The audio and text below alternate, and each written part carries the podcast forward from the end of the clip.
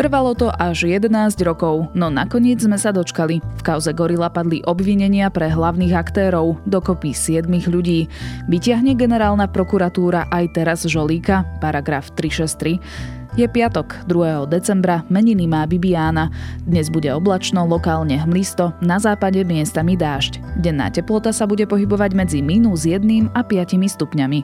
Počúvate Dobré ráno, denný podcast denníka ZME s Janou Maťkovou. A ešte predtým, ako začneme, mám pre vás pozvánku. Na konci oktobra naše Dobré ráno totiž oslávilo 5. narodeniny a rozhodli sme sa ich vo veľkom osláviť. Spolu s vami už v útorok 6. decembra o 19. hodine v Bratislavskom Lunabare bude narodeninová párty Dobrého rána. Tešiť sa môžete na diskusie s nami, tvorcami, aj na živé nahrávanie a na afterparty. Radi vás uvidíme, príďte 5. narodeniny Dobrého rána oslaviť spolu s nami budúci útorok o 19. v Bratislavskom Lunabare.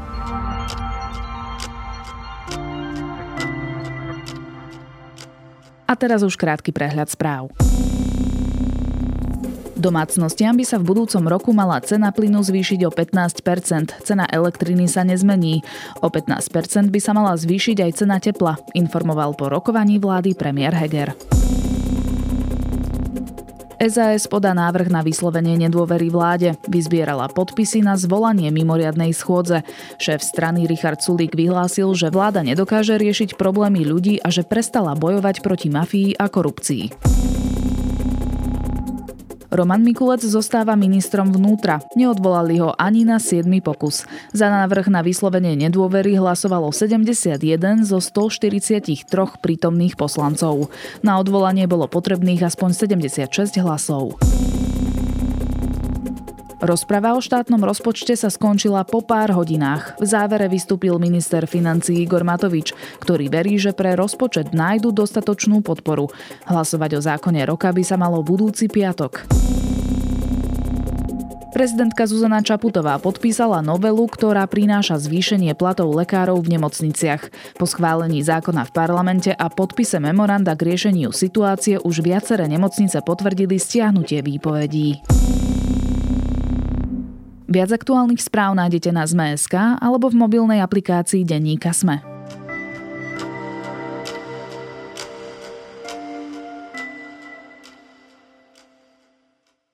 Jaroslav Haščák, Jirko Malchárek či Anna Bubeníková. Mena spájajúce sa s kauzou Gorila opäť ožívajú. Národná kriminálna agentúra ich obvinila v súvislosti s konšpiračnými stretnutiami v byte na Vazovovej ulici.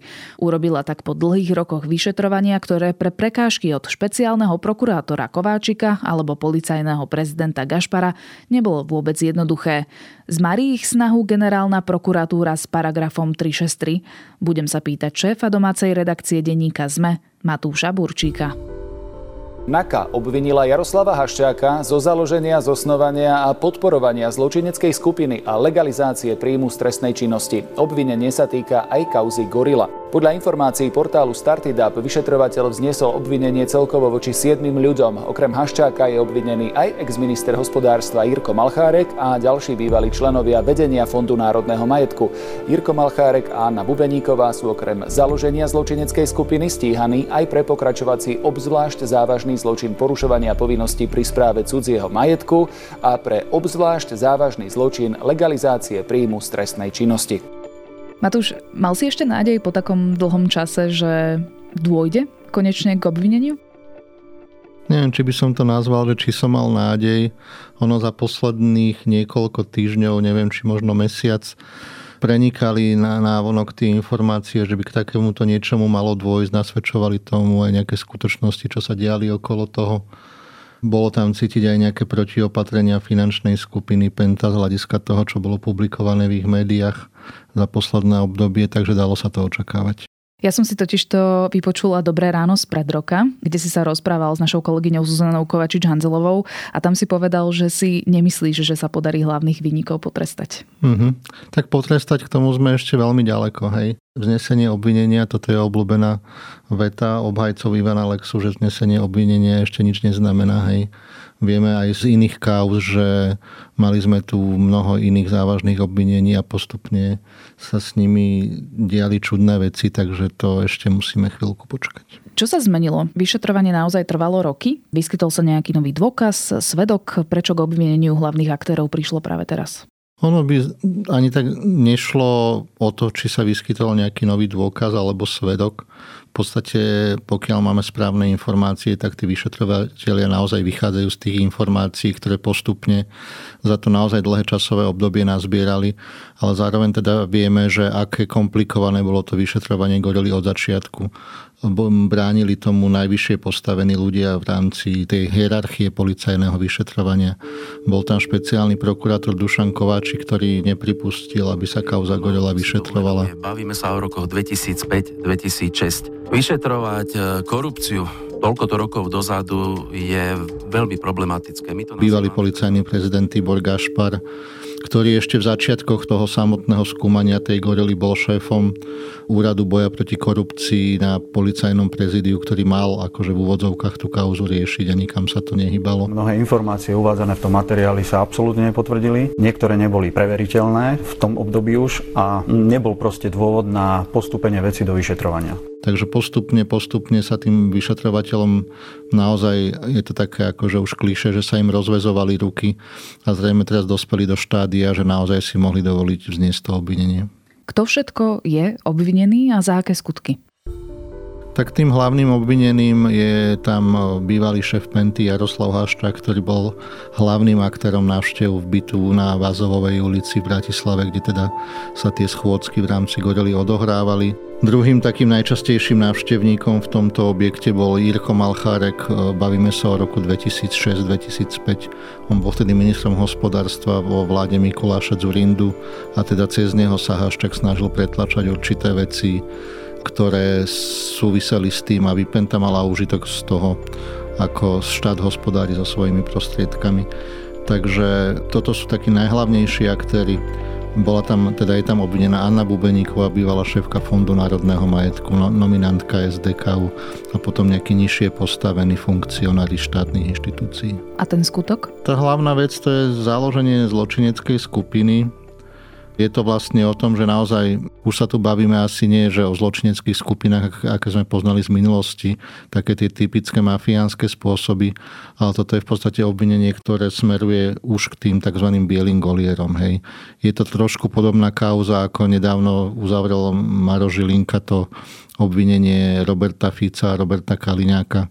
Toto bolo trošku v podstate iným spôsobom robené to isté, že už naozaj vysoko postavení ľudia v štáte a zástupca naozaj silnej finančnej skupiny riešili to, ako si rozdeliť štát.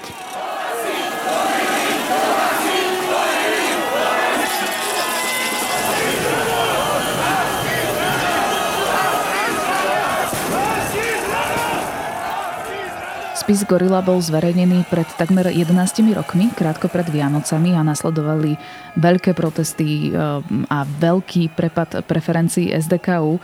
Ty si ako spomínaš na tieto chvíle? Bol si vtedy novinárom, krátko, vlastne pár mesiacov si prišiel do denníka SME? Ja som vtedy bol za, no, na začiatku svojho pôsobenia v denníku SME. Mňa osobne to naozaj veľmi prekvapilo a bol som taký nadšený z toho, že sa také niečo dostalo na verejnosť. Takto vyzerá blog, na ktorom boli pred niekoľkými hodinami uverejnené prepisy rozhovorov šéfa investičnej skupiny Penta Jaroslava Haščáka. Zaujímať sa o neho mala podľa dokumentu Slovenská informačná služba v rokoch 2005 a 2006. Na niekoľkých stranách je detailne rozpísané pozadie viacerých pripravovaných privatizácií a štátnych obchodov. Z dokumentu tiež vyplýva, že Haščák mal mať zásad zásadný vplyv na vtedajšieho ministra hospodárstva Malchárka. Po krátkom čase som sa dozvedel, že kolegovia už to ako takú novinku nebrali, lebo denník sme disponoval tým spisom skôr v nejakom určitom časovom období, len akurát nedošlo k tomu ešte, aby dokázali zverejniť nejaké konkrétne informácie. Takže vtedy naozaj bol okolo toho taký veľký huk a riešilo sa to vtedy si nikto nevedel predstaviť, že by táto kauza mohla sa zaobísť bez nejakých dôsledkov, alebo že by neboli obvinení nejakí konkrétni ľudia, alebo naozaj to, čo sa písalo v tej godele a neskôr aj čo potvrdili tie zvukové nahrávky, o ktorých istý čas nikto ne, nevedel, že sa ešte niekde ukážu, tak bolo natoľko závažné, že každý si myslel, že tie obvinenia jedného dňa museli prísť, ale postupne tými rokmi tá nádej tak nejak opadala, až sme sa dostali do súčasného štádia. Už vieme, kto ten spis kauzy Gorila zverejnil, lebo ja len akože na poriadok uvediem, že príslušník SIS Peter Holúbek v tom čase býval hneď vedľa toho konšpiračného bytu na Vázovej. On začal rozhovory Haščáka a ostatných predstaviteľov nahrávať. No a práve tieto prepisy sa dostali na internet. Áno.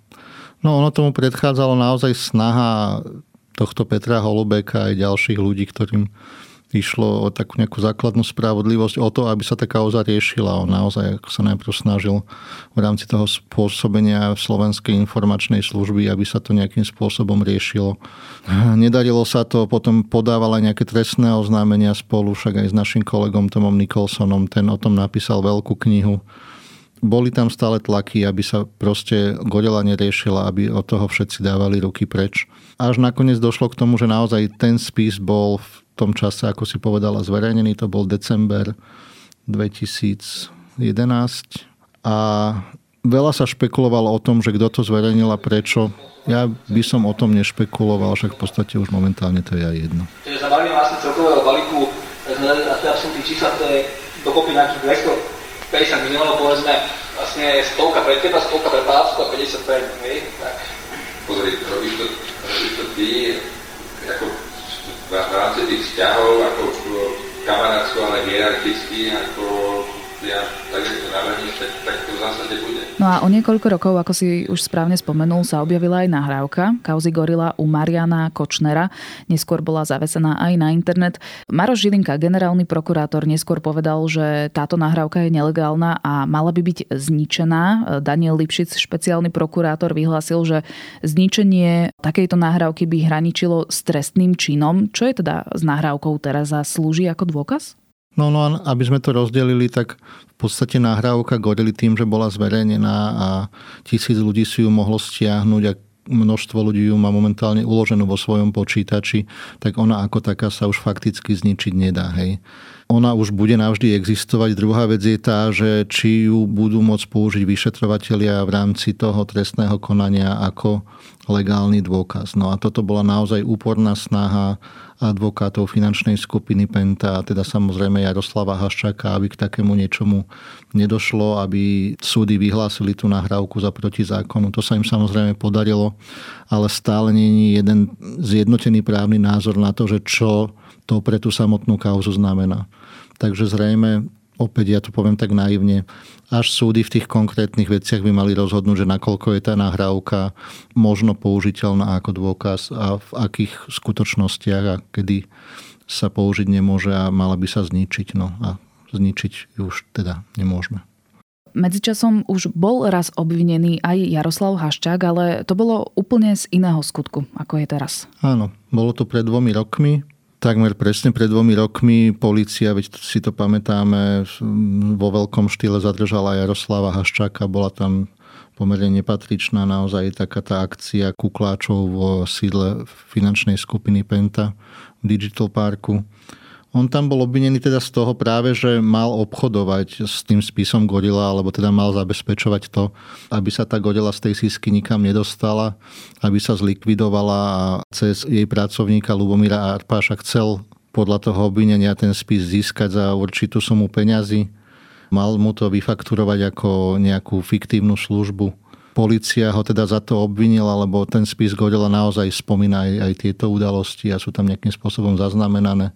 Nakoniec to obvinenie padlo na tom, že Maro Žilinka sa rozhodol, že tam sa tá trestná činnosť nedá preukázať. A dokonca Jaroslav Haščák dostal aj od štátu ospravedlnenie za stíhanie a väzbu. Áno, on tam bol na pár týždňov dokonca zobratý do väzby.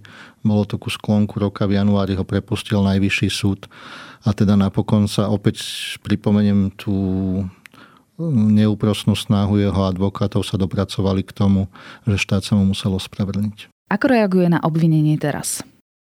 No zatiaľ nereaguje. No. Ale tak on v podstate ani v minulosti nebol známy tým, že by sa nejak veľmi vyjadroval do médií. Mal pár ak to nepreháňam, tak pár vystúpení, kde sa snažil tú kauzu nejakým spôsobom vysvetľovať. Poďme k faktom. Aj bod číslo 1. Údajný spis Gorila, ktorý niekto zavesil na internet. Hej. ktorý relatívne podrobne popisuje nejaké činnosti zasadené do rámcu toho, že, že tu sa jednalo o obrovskú korupciu a tak ďalej. Hej. Konkrétne v tom spise Gorila, keď dám nabok balast, tak je tam 14 transakcií popísaných v tom spise Gorila, 14 transakcií. Z tých 14 transakcií sa 3 týkajú Penty, v zmysle na jednej strane bola Penta, na druhej strane bol štát. My sme podali akože úplne brutálne vysvetlenie tých transakcií, má to 130 strán. Sú tam detálne transakcie popísané od A po Z, náš pohľad hej, na to. A na to, že kde mohla byť korupcia, ako to prebiehalo, kde vznikla škoda, keď nejaká škoda vznikla, aká bola pravda. Čisto faktografia. Tam nie sú naše úsudky, že to nejakým spôsobom komentujeme. To je to, že čo sa kedy udialo, ako sa kedy stalo. A ani nepredpokladám, že momentálne mal také úsilie, že by išiel odprezentovať tú svoju verziu a preukazovať svoju nevinu. Máme nejaké reakcie od politikov, bývalých politikov SDKU, Mikuláša Zurindu, premiéra v tom čase, alebo Ivana Mikloša, ministra financí? Áno, snažili sme sa s nimi dnes o, o týchto veciach komunikovať, ale tá ich komunikačná stratégia sa tiež nezmenila. Oni v podstate zapierajú takú nejakú spolu zodpovednosť za tú kauzu. Nemám viac k tomu, čo povedať. Môžu tieto udalosti prípadne ovplyvniť plánovaný návrat Mikuláša Zurindu do politiky? O tom návrate Mikuláša Zurindu do politiky sa hovorí za posledné obdobie, aj keď to stále viacej vyzerá skôr ako taký platonický pokus. A naozaj tento vývoj v kauze Godela podľa mňa je ďalším takým takou ránou pre bývalého naozaj veľmi významného politika a dvojnásobného premiéra k tomu, aby sa asi rozhodol, že ten pokus asi ani nebude skúšať. A ešte o jednom aktérovi e, sme sa nerozprávali a to je Robert Fico. Ten teda stále neodpovedal, či v byte na Vazovej pil kolu alebo nepil. On nejaká reakcia? Nezachytil som, že by Robert Fico mal k tomu nejakú reakciu, ale neviem, či to je iba moja dnešná nepozornosť. Ale tak Robert Fico dlhodobo hovorí, že kauza Gorila je kauza SDKU a Mikuláša Zurindu. Nie je to tak celkom pravda, lebo on je naozaj jediným aktívnym politikom, ktorý sa v tom byte už aj podľa tých, nielen podľa spisu, ale aj podľa tých odposluchov s tým Haščakom stretol. Riešili tam nejaké veci, ktoré sa týkali politiky. To sa v tom čase týkalo skôr budúcnosti, keďže to bolo pred voľbami 2006, ktoré potom Smer vyhral. Čo hovoríte na čistiace procesy smer, ktoré som spustil? Hej, to má, jak bola jedna z čo sa stalo? Tego... Lebo si dal peniaze. Tak, tak sa ty už mal policiu. No tak ale ja som každému povedal, opakovane som to hovoril, že ak niekto bude mi dať peniaze, môže dávať ako kamarátovi, ale nemôžem to zabrániť, ale každého som upozornil, že strana nikomu nie je peniaze. Ale oveľa dôležitejšia bola tá vec, že s Haščakom sa tam stretával vtedajší Ficov pobočník František Hatar, ktorý už je dnes nebohý, ale teda riešili tam oveľa vážnejšie veci, ktoré sa týkali financovania Smeru a ďalších vecí, ako by mohli spolu nejakým spôsobom kooperovať.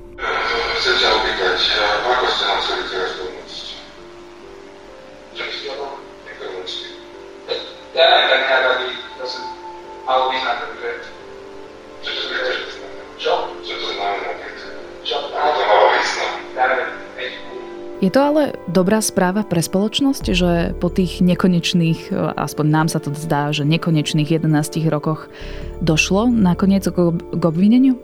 Je to dobrá správa z toho pohľadu, že naozaj ani po uplynutí toľkých rokov si nikto nemôže byť istý nejakou beztrestnosťou, čo sa tu nejakým spôsobom v minulosti zaužívalo.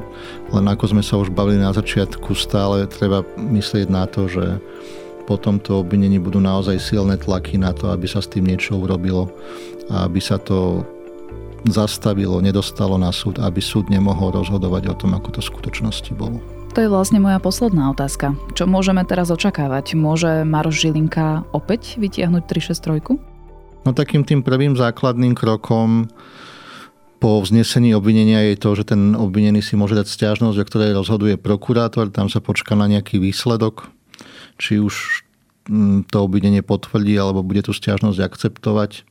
V tomto prípade neriešime to, že či niekto pôjde do väzby alebo nepôjde do väzby. Tu došlo k obvineniu iným spôsobom, takže ten súd, ktorý rozhoduje o väzbe, sa nebude vyjadrovať v podstate tej kauzy. Nebudeme poznať stanovisko súdu k tomu, že či to obvinenie je dôvodné alebo nie je dôvodné. A v rámci toho procesu samozrejme tí advokáti budú skúšať všetky možné možnosti a teda jednou z takouto najznámejšou je použitie tej žiadosti o preskúmanie postupu podľa paragrafu 363 a tam už to opäť bude na generálnom prokurátorovi. A keby si si mal typnúť? Tak e, nie sme tu na to, aby sme typovali, takže e, nebudem typovať. Určite to budeme aj spolu s vami sledovať. E, môžete si pozrieť aktuálne informácie na našom webe Sme.sk. Toľko šéf domáceho spravodajstva Matúš Burčík.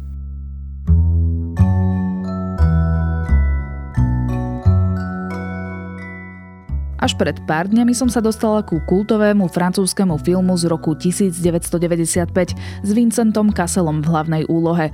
Snímka Laen, alebo Nenávisť, zobrazuje parížske predmestie, kde žijú pristahovalci rôznych rás a náboženstiev. Sledujeme príbeh troch priateľov, ktorí sa potýkajú s násilím, policajnou brutalitou, rasizmom, chudobou, drogami a je to začarovaný kruh, z ktorého sa nevedia dostať. Silný, autentický príbeh s neskutočnou kamerou, vrelo odporúčam. Film Nenávisť nájdete na edisonline.sk. A samozrejme máme pre vás aj novú várku podcastov, dnes Piatoček a TechFM, v sobotu Klik a v nedelu Dejiny. Na dnes je to všetko, počúvali ste Dobré ráno, denný podcast denníka ZME s Janou Maťkovou. A okrem mňa pre vás Dobré ráno pripravujú aj Zuzana Kovačič-Hanzelová, Tomáš Prokopčák, Adam Blaško, Marek Franko, Viktor Hlavatovič a Kristýna Janščová. Krásny víkend, do počutia opäť v pondelok.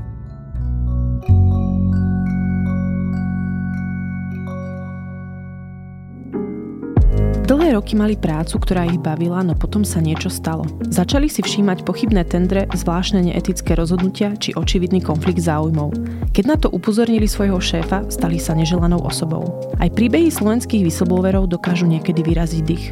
Vypočujte si osudy odvážnych ľudí, ktorí sa postavili za správnu vec a napriek útrapám, ktoré zažili, by to urobili znova. Nový podcast Neumlčaný pre vás vytvára Úrad na ochranu oznamovateľov v produkcii denníka SME a nájdete ho na všetkých podcastových platformách.